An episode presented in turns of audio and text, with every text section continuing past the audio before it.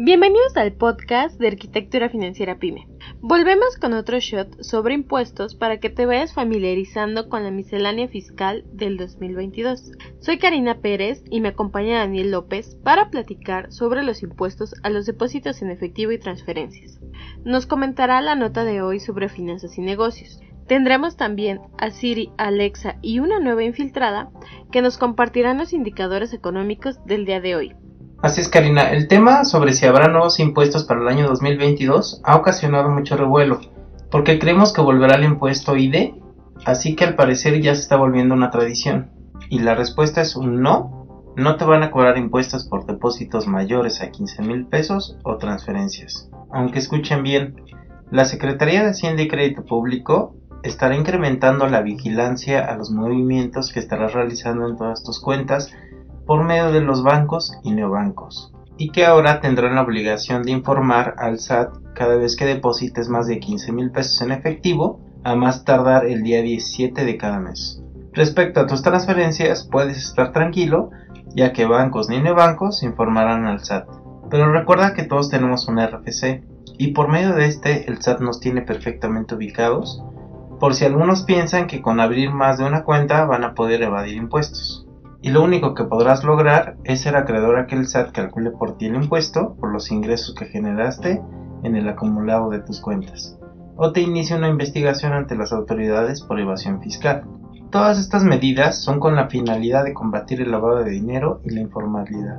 Pero supongamos que tienes un restaurante o tienes un comercio informal y que no quieres estar gastando en contadores, pero tampoco quieres evadir impuestos. Nuestro mejor consejo es darte de alta como reciclo y elaborar una factura con RFC genérico al día. Recuerda que si queremos ser una economía desarrollada, debes llevar un control de cómo estás moviendo tu dinero.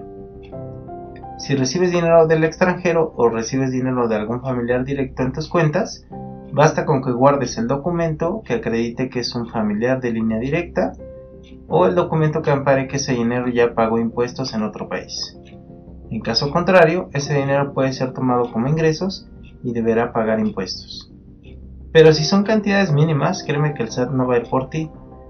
Así que no tienes de qué preocuparte si lo tuyo no es el lavado de dinero o la informalidad. Esto fue el shot sobre impuestos del día de hoy. Llegamos un poco tarde, pero aquí está. Pasemos a la noticia más relevante sobre negocios y finanzas. Banco de México le pone un premio más alto a su tasa de interés interbancaria, dejándola en 5.50%, debido a que la inflación sigue siendo un foco de preocupación. Y como siempre, nos acompaña Siri, Alexa, una nueva infiltrada, para darnos algunos indicadores económicos, el tipo de cambio y los precios de las acciones más buscadas. Un dólar estadounidense es aproximadamente 20 pesos mexicanos con 84 centavos. IPC México subió un 0.43% ayer, quedándose en 51.384.06. Un Bitcoin equivale a 990.278.85 pesos mexicanos.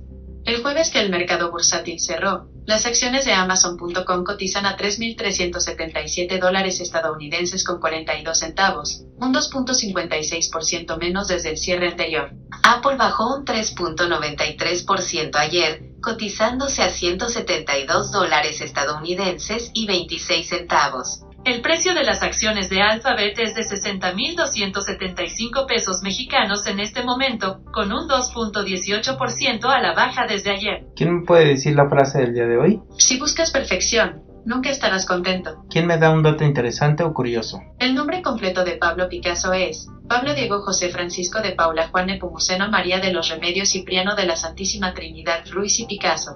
Les agradecemos acompañarnos el día de hoy con otro shot sobre impuestos. Les recuerdo que tenemos una alianza comercial con la arrendadora de más experiencia en arrendamiento vehicular de México y con las mejores condiciones. Es más, si cubren los requisitos no se les pide enganche y podemos incluir hasta los servicios llantas o mejor aún un cambio de motor. Si requieren una cotización o saber más de este producto, pueden enviarnos un mensaje a nuestras redes sociales o enviar un correo electrónico. Hasta pronto. Adiós.